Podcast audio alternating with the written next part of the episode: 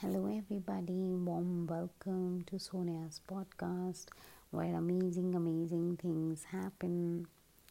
Today, I'm going to discuss with you a very uh, amazing tip.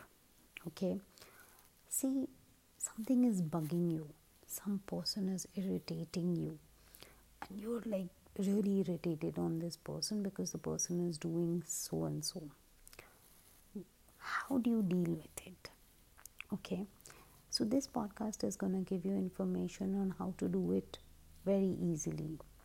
So if something is bugging you let it go. But how do you let it go?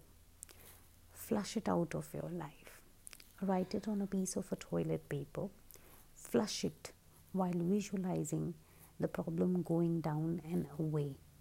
It is a very simple way of addressing uh, some even deep issues because when you start writing those issues and flushing it out every single day eventually they are out of your subconscious also.